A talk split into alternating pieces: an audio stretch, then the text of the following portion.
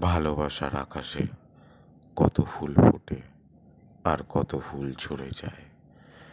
সবাই তো আর ঘরের ফুলদানিতে ঠাঁই পায় না। সেরকমই এক ছেলে আর মেয়ের কথা।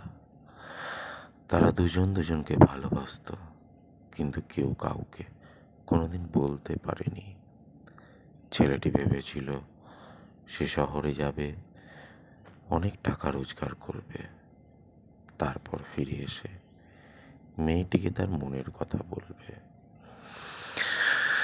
তারা একটা দিন ঠিক করেছিল চিঠির মাধ্যমে। সেই দিন ছেলেটা এলো। তারা যে গাছের তলায় প্রতিদিন দেখা করত। যেই গাছে তাদের ভালোবাসার নাম লেখা ছিল, সেই গাছের তলায় ছেলেটি অপেক্ষারত। তারপর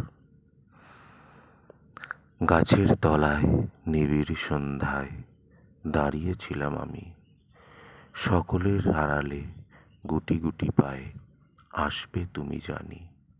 সন্ধ্যা হলো, রাত্রি ঘনালো, তোমার দেখা কই? সেই দিন সারা রাত আমি তোমার অপেক্ষায় বসে রই। পরের দিন সকালে দেখলাম তোমায় অন্য এক সাজে। শাঁখের শব্দ, উলুর ধ্বনি আজও আমার দোকানে বাজে। চমকালো শাড়ি, ধমকালো গাড়ি, পরে শুনি, যাচ্ছ নাকি তুমি শ্বশুর বাড়ি? যখন তুমি মিষ্টি হাসি দিয়ে তাকাচ্ছিলে সকলের দিকে, ক্ষণিকের জন্য তোমার দৃষ্টি পড়ল আমার দিকে চেয়ে। তোমার মাথা হলো নিচু, চোখ হলো ছলো ছলো। আমি সেই গাছ তলায় দাঁড়িয়েছিলাম, ঠিক যেন একটি শিশু।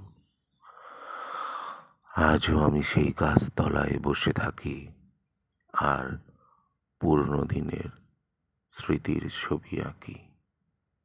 নমস্কার, আপনারা শুনলেন জীবনস ডায়েরি, আপনার, আমার মনের কথা।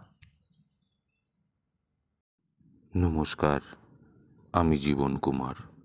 আপনারা শুনছেন জীবনস ডায়েরি আপনার আমার মনের কথা।